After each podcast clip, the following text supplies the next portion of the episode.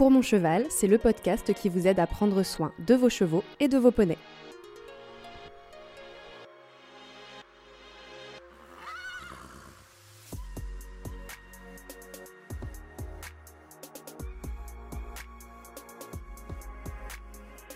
Donc les observables d'un confort, tout le monde devrait les connaître. Une fois qu'on les a étiquetés, et eh ben d'avoir une action au regard de ça. C'est-à-dire qu'on se dit, bah tiens, là ça va pas, bon bah de pas mettre l'info sur le côté et puis de passer à autre chose. C'est-à-dire que qu'est-ce que je vais faire pour qu'il aille bien ce cheval? Parce que c'est ce qui fait que euh, le cheval il va descendre en tonus musculaire, il va se relâcher, il va commencer à se mettre dans sa séance, qu'elle soit montée ou non montée, et puis euh, du coup il va passer un bon moment. En préparation de cet échange sur le pensage avec Amandine Kroskoff, kinésithérapeute pour les chevaux, je suis tombée sur des chiffres qui m'ont surprise et qui m'ont alarmée. 5% des chevaux montrent des signes positifs pendant le pansage, d'après l'IFCE, Institut français du cheval et de l'équitation. Concrètement, cela veut dire que 95% des chevaux nous signalent qu'ils ne passent pas un bon moment quand nous les préparons. Et ils le font savoir à de nombreuses reprises. Un cheval exprime en moyenne 7 signes de défense pendant un pansage, toujours selon l'IFCE. Mais alors comment repérer ces signes et comment faire en sorte que nos chevaux se sentent bien pendant le pansage, passage obligatoire pour tout cheval, pour des raisons de santé physique notamment? C'est ce que j'ai demandé à Amandine Kroskoff. Elle est kiné donc et travaille avec des chevaux de sport, de course, de loisirs, le tout en région Île-de-France. Bah moi je suis du côté du soin depuis longtemps. Euh, j'ai plus passé mon temps à pied à observer les chevaux euh, depuis que je suis petite. Donc c'est quelque chose qui m'a toujours un peu interrogée de savoir comment ils se comportaient et puis euh, quelle était un peu leur relation sociale et comment on pouvait interagir avec eux. Après, moi j'étais sportive de haut niveau, donc je connais le rapport au corps, et je connais le rapport à l'effort, et du coup je connais le staff. Donc ça c'est des choses qui me parlent, et du coup, quand je reviens auprès des chevaux et que je fais le constat qui, quand même, euh, très glorieux au terme de ça, c'est-à-dire qu'à part la prise en charge vétérinaire, qui est quand même de haut niveau maintenant parce qu'ils font des techniques et ils ont des, bilans locomoteurs et des, euh, outils euh, qui sont vraiment assez incroyables maintenant, et on répare très très bien. Bah, je me dis oui, mais on répare, mais on pourrait faire quand même en amont. Moi, la kiné, j'y suis revenue parce que bah, je suis fondamentalement passionnée par le soin, la relation à l'autre et que du coup euh, bah, l'animal cheval euh, me passionne parce que bah, ils sentent nos hormones, ils sentent nos peurs, ils sentent tout, ils ressentent plein de choses. On s'en sert comme outil thérapeutique euh, pour les humains. bien évidemment, il faut leur rendre l'appareil pour que nous aussi on soit à l'écoute de ce qui monte comme signe. Donc je pense que c'est pas de faire d'être gaga avec ces animaux, mais c'est juste une notion de respect. Je veux dire, euh, dans le milieu du cheval, tout le monde a des chiens, euh, on les voit traîner partout, les chiens sont super bien considérés. Je pense qu'on peut super bien considérer aussi et parler de la même manière euh, et, prendre en compte toutes les douleurs et, les, les, mots des chevaux, ça c'est sûr. Mm. Et pour prendre en compte les mots de nos chevaux, il faut savoir les reconnaître j'ai demandé à Amandine Kroskov d'expliciter les signes de défense, les signes de confort et pourquoi le pensage est capital dans la relation humain-cheval. Le pensage, c'est vrai que c'est quand même euh, la première chose de première intention que l'on va faire quand on rentre en contact avec son cheval, qu'il soit euh, finalement monté en séance ou pas monté. Il peut y avoir les chevaux de près qui vont avoir leur petit pensage pour les personnes qui sont, qui sont à pied, et puis effectivement toute la population des gens qui vont monter à cheval, que ce soit euh, des petits ou, bien des grands.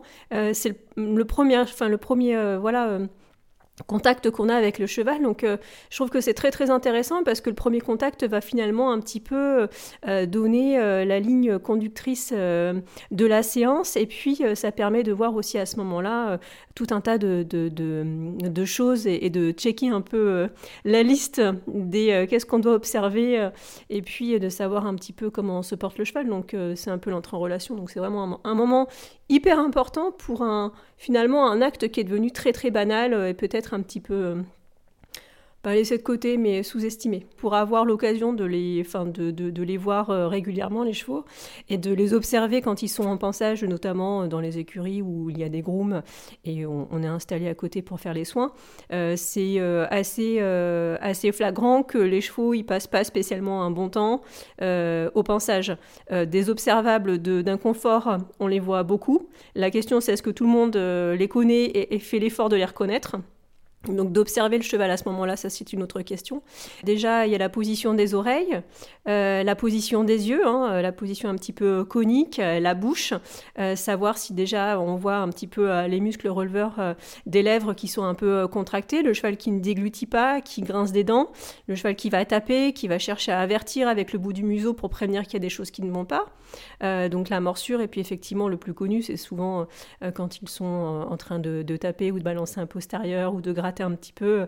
Tout ça, ça montre des signes soit d'impatience ou euh, soit en tout cas que le moment n'est pas euh, agréable. Mm. Le cheval qui se sent bien, euh, il se calme, il a vraiment une encolure qui va se détendre, il est attentif, il regarde, il n'est pas crispé, il n'est pas dans des, comment dire, comportements de fuite ou d'agression. Donc, une fois que ça s'est fait, j'ai envie de dire, ça c'est déjà des bons vecteurs. Après, on peut passer à la suite. Mais déjà, il faut identifier, euh, voilà, qu'est-ce qui, fait que mon cheval, il se sent bien. Un cheval qui va mâchouiller, qui va un petit peu bailler, euh, qui regarde, qui fouille, qui est en interaction, qui vient bidouiller, qui groume sur vous. Bon, là, je pense que c'est des, euh, bons, des bons indicateurs. Comment faire en sorte que le cheval se sente bien pendant un pansage Comment aborder le cheval et appréhender les zones sensibles? Est-ce que l'ordre des brosses classiques, étrier, bouchon, brosse douce, est pertinent pour tous les chevaux Alors, bah, de toute façon, il faut faire une hiérarchie, donc euh, elle a été faite comme ça. Euh, il y a des chevaux qui peuvent, euh, ceux qui sont par exemple très sensibles au contact, qui ont un peu cette espèce d'hyperesthésie, hein, ce, contact un peu très très très sensible de la peau, qui fibrille assez facilement au niveau du poil. pour eux, ça peut être très désagréable d'avoir une étrier de première intention. Il y en a pour qui la brosse douce, ça va suffire. Il y en a pour qui euh, l'entrée en contact avec le bouchon, euh, c'est déjà pas mal. En fait, il faut juste avoir l'entrée en matière qui soit euh, confortable pour le cheval et que tout de suite, on ait des signes d'apaisement. Et de se dire, ah ok, chouette, ça va être un bon moment. Si on ne rentre pas tout de suite là-dedans, du coup, j'ai envie de vous dire, peu importe l'ordre, on a loupé le truc. Donc, on peut tester le matériel, trouver aussi en fonction de chaque cheval ce qui lui convient, et après faire son propre ordre. Et effectivement, si à un moment donné, euh, il faut les trier parce qu'on a besoin d'aller enlever euh, certaines zones qui sont un petit peu euh, voilà, crasseuses ou pleines de boue, etc., notamment sur la période hivernale, c'est sûr qu'il faut y aller avec délicatesse. Et, mais ça peut être fait très bien avec une éponge humide. Enfin voilà, on peut trouver d'autres solutions. Donc oui, il y, a pas, il y a un ordre parce qu'à un moment donné, il faut enseigner, c'est comme tout, il faut hiérarchiser.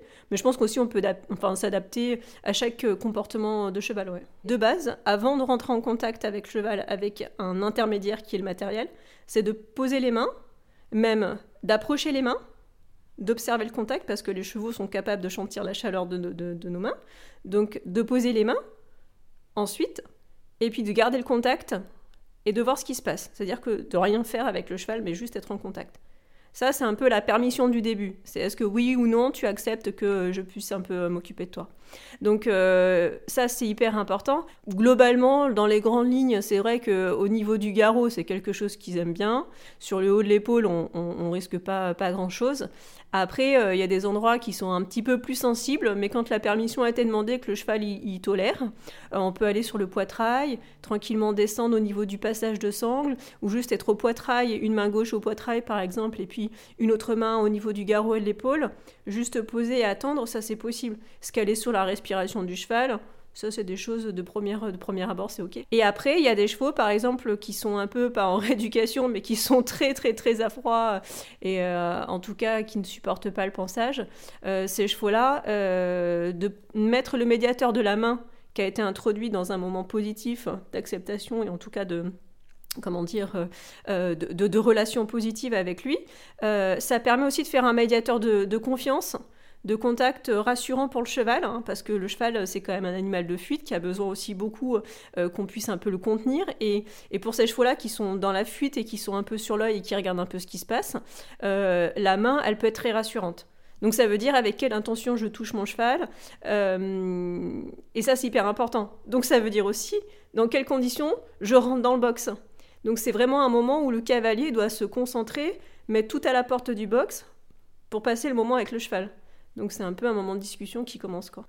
Et puis après, euh, il y a cette notion aussi de, rentrer euh, en connexion avec le cheval et donc d'être un petit peu à l'écoute, euh, de savoir effectivement si les zones sur lesquelles on passe, une fois qu'on a exclu la notion du matériel qui peut blesser ou peut faire mal ou être désagréable, de la pression, etc. Il y a effectivement cette, cette idée de zone. Est-ce qu'il y a des endroits où le cheval a mal, ou en tout cas n'est pas confortable Ça, il faut l'étiqueter et donc en référer si c'est pour des personnes qui sont en apprentissage, du coup, au moniteur ou à l'entraîneur, et après en prendre conscience si c'est son propre cheval. Après, si la zone qu'il de, faut nettoyer, elle n'est pas essentielle, elle n'est pas sur une zone à checker, euh, sur des plis, sur des, endroits de blessure, du passage de matériel, qu'elle est complètement isolée, très clairement, c'est pas une problématique en fait. On, nous, on veut tout le temps que le cheval il soit beau, euh, nickel, euh, qui brille, etc. Lui, il s'en fiche un petit peu. La première chose qu'il a envie de faire, une fois qu'on a fait ça, c'est de se rouler dans la boue, dans le sable. Bon, donc très clairement, c'est pas une priorité pour lui. Donc vraiment trouver des petites solutions si c'est vraiment indispensable de devoir nettoyer les endroits clés avec changement de matériel, de l'humidité, sécher avec une petite, une petite serviette, enfin de faire des choses de bon sens, ça c'est possible. je, pense que déjà ça c'est pas mal. Le fait aussi que la personne qui s'occupe du cheval et qui le groom à ce moment-là n'est pas concernée et n'est pas concentrée à la tâche qu'elle fait. C'est-à-dire qu'il n'y a rien de plus désagréable quand on est entre êtres vivants, parce que le cheval est un être vivant, déjà il nous permet qu'on le touche, on ne demande pas spécialement la permission. Lui, il n'a pas décidé d'être pensé ou pas pensé. Quand des fois, ils sont pensés trois, quatre fois dans la journée parce qu'ils font des tours, c'est un peu voilà compliqué. Et puis, euh, quand la personne qui s'en occupe, elle fait autre chose, ou elle discute avec les autres, ou en tout cas, elle n'est pas à sa tâche, c'est aussi un peu un manque de respect quelque part, de manière indirecte, parce que bon, les gens aiment bien s'occuper de leurs chevaux. Mais bon, globalement, euh, le cheval, il sent qu'en fait, euh, c'est pas un moment pour lui. Donc vous, je sais pas, euh, c'est un peu l'équivalent de quelqu'un qui est en train de vous masser. Euh, et puis en fait, discuter avec sa collègue à côté ou fait autre chose, c'est archi désagréable. Le ressenti, il est forcément négatif. Donc c'est ça aussi qui, peut permettre euh, au cheval de se mettre dans un état un peu de tension et en tout cas d'inconfort. Après, d'attacher ou pas les chevaux, bah, c'est sûr que le cheval qui est attaché, il n'a pas la possibilité de fuir. Donc ça veut dire qu'il faut être encore plus à l'écoute des signes d'inconfort. Euh, il faut essayer de, connaître un peu son cheval et de voir. Hein, il y, a des, chevaux à la tâche, ça va pas du tout, ils sont agités. Euh, il y en a, ils aiment bien parce qu'ils ont l'habitude. Hein. Euh, ça, c'est possible. Moi, je sais que globalement, je suis souvent en boxe parce que c'est leur endroit, c'est leur maison, donc c'est un peu une intrusion. Mais en même temps, quand on respecte les codes et que le contact il est établi et qu'on nous laisse rentrer, c'est que globalement, c'est positif. Mais concrètement, comment s'occuper d'un cheval réticent qui montre des signes de défense? Alors, bah, il faut dépeloter le travail. en général, on a un peu euh, voilà, un cercle, un cercle d'inconfort de, qui s'est installé. L'idée, en fait, c'est euh, pas du jour au lendemain de se dire qu'il va aimer ça, mais c'est de progressivement rentrer avec une attitude et un comportement qui soit positif pour que du coup le cheval il puisse euh, apprécier. Exemple, euh, ça m'arrive des fois euh, en, formation ou en consultation, mais plus du coup là quand je, parle du pensage, d'avoir un panel de chevaux que je ne connais pas et les étudiants en tout cas vont euh, directement sur les chevaux pour pratiquer. Et on me dit, oh là là, celui-là, c'est enfin infernal, je peux pas le toucher, il tape, il mord, enfin bon, la grosse classique, on en est qu'au pensage. Donc, du coup, je, je, vais voir un peu ce qui se passe. Et donc, les triptyques, à chaque fois, arriver, se poser, respirer, se calmer, voilà, donc cheval continue à être en défense. Et puis du coup, on est à l'écoute, on arrête, on fait rien. Et on attend. On a les mains posées. Et puis en fait, après, on va tranquillement, juste avec les mains, prendre contact un peu partout avec les différentes zones du cheval. Et le cheval va se sentir contenu et rassuré. Et là, il descend en tension. Il dit tiens, bon, finalement, c'est peut-être pas si mal ce qui va se passer. Et après, on introduit du matériel doux. Et après, on peut voir. Et on fait ça progressivement. Et en fait, le cheval, au bout de deux secondes, il a le bout du nez au sol et il commence à déglutir. Donc c'est hyper intéressant parce qu'il y a deux secondes, il était complètement à l'envers, il couchait les feuilles, il était en train de chiquer et taper. Donc c'est possible, complètement possible. Mais c'est quelle intention j'ai en fait euh, voilà, autour de ça. Alors les pauvres étudiants, du coup, ils sont un peu avec un cheval cobaye, donc forcément, c'est pas cool pour eux. Mais c'est vrai que, et c'est pas cool pour le cheval d'ailleurs, mais euh, c'est important que même en formation, quel soit le type de cheval qu'on a devant nous, euh, et donc quand on est en apprentissage avec tous les chevaux qui sont différents ou les poneys que l'on ne connaît pas, euh, et c'est vrai aussi pour euh, euh, les moniteurs, les enseignants, d'avoir un piquet de chevaux qui soit différent, de se dire qu'à un moment donné, bah, chaque cheval mérite à un moment donné une relation, etc. Et ce qui est toujours un peu problématique avec la notion de timing, et du volume du piqué et la charge de travail journalière. En fait, elle est plutôt là la question des fois pour eux. Il est important de rendre ce moment serein et apaisé parce que le pensage est indispensable pour s'assurer de la bonne santé physique de son cheval, faire de la prévention des blessures et commencer son échauffement. Alors, à la base, le pensage, c'est un moment où on est censé observer si le cheval a des blessures, différentes lésions sur des endroits qui sont clés. Euh, type, on va regarder effectivement euh, les pieds, euh, sur la période hivernale, mais sur les périodes même de sécheresse, savoir dans quel état sont les sabots. Euh, quand on est dans les périodes humides, s'il n'y a pas voilà, des crevasses, s'il n'y a pas de pourriture, quel état vraiment euh, comporte le pied? Quel est l'état des tendons? Est-ce qu'on est engorgé? Comment c'est? Est-ce que du coup il y a des blessures au niveau, au niveau du, du, du poitrail, sous les dessous de bras par exemple, des chevaux, dans les endroits où il y a des plis, où ça macère? Euh, toutes ces, toutes ces parties-là, et bien évidemment de regarder où là où il y a eu du matériel, s'il y a eu des lésions. Parce que si euh, les collègues de la veille n'ont pas regardé, au moins euh, le lendemain, on, peut le faire. Donc normalement, il y a un peu double vérification. Donc on n'est pas censé passer à côté de trop, trop, trop de, dommages. Donc c'est sûr que la base, c'était ça. Le pensage, c'était fait pour ça. Après, que le cheval il soit beau, propre, qu'il n'y ait pas de paille dans la queue pour pas que ça gêne le cheval, etc. Bon, ça, ce sont après euh, d'autres choses parce qu'il faut aussi apprendre à prendre soin de l'animal, à lui faire les crinières, à, ce que voilà, il soit présentable.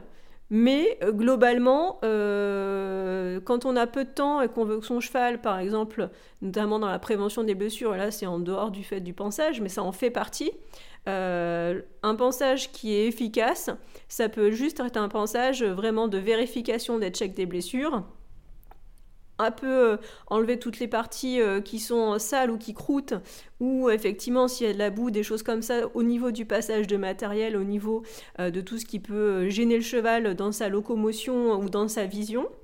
Et puis après, le reste finalement n'est pas spécialement indispensable.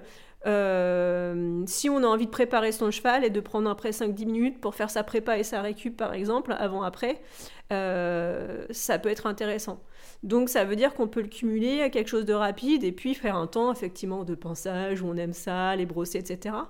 Mais c'est vrai que du coup ça devrait être plus introduit dans une routine de prépa et de récup, de vérification des checks, un peu de tous ces points-là, euh, plus que bon voilà il est tout beau il est tout propre et en fait on n'a rien vérifié on a été à l'écoute de rien l'avant ça sert vraiment euh, pour voir à froid un peu dans quel état est le cheval et puis euh, l'après c'est plutôt pour vérifier qu'on n'ait pas blessé son cheval avec le matériel voilà que le matériel soit bien adapté. Et si on n'a pas voilà bah, pour les apprenants tirer sur la bouche pour euh, voilà les, sanglons, comment ça a été mis, euh, le sanglage il c'est ok, est-ce que la selle elle a pas lésé, est-ce que euh, quand je suis partie en balade mon cheval a pas trébuché ou il a pas marché dans un, un, sol un petit peu qui n'était pas stable, est-ce que ça du coup fait quelque chose chez lui, enfin bon ça permet vraiment de ne pas laisser le cheval au box sans avoir vérifié les incontournables et de se dire bah, le lendemain on est passé à côté d'un truc alors qu'on n'a pas checké la veille. On peut servir du pensage pour commencer à faire toute la micro-circulation sanguine. C'est-à-dire que par exemple le bouchon, les trilles, sur des zones un petit peu euh, clés, euh, sur des masses volumineuses, euh, type les fesses, type un petit peu le haut des trapèzes, tout ce qui va être un petit peu musculairement parlant très proéminent, euh, ça permet, avec euh, des petits mouvements circulaires, de faire vraiment toute la microcirculation périphérique et qui est vraiment très existante euh, chez le cheval et qui n'est pas sous-estimée. C'est-à-dire qu'effectivement, on va pas faire chauffer la fibre musculaire à cet endroit-là, mais on va mettre le cheval un peu en éveil. Commence en fait à réveiller un peu tous les capteurs. Le cheval, il prend conscience de son corps, il voit que c'est un peu une enveloppe et tiens, hop, mon encolure, euh, mes fesses, euh, mes hanches, euh, le dessous, on peut très bien travailler aussi. Tout est possible, donc en fait, ça va vraiment faire cette espèce de, d'éveil. De, de, sensoriel et proprioceptif pour le cheval, qui est hyper intéressant parce que c'est quelque chose qui est très présent chez le cheval, dont on se sert peu, et qui fait que, bah, par exemple, un cheval qui trébuche, il pourrait très bien ne plus trébucher parce que bah en fait au lieu de sortir euh, un peu en mode rente en plan, poum poum poum, je fais pas attention, bah là du coup il est un peu alerte, on a un petit peu tout euh, commencé à mettre euh, en chauffe, donc c'est intéressant, ça, c'est, c'est, les prémices en fait de l'échauffement. C'est pour ça que le pensage fait partie en fait de l'échauffement avec tout le reste des routines.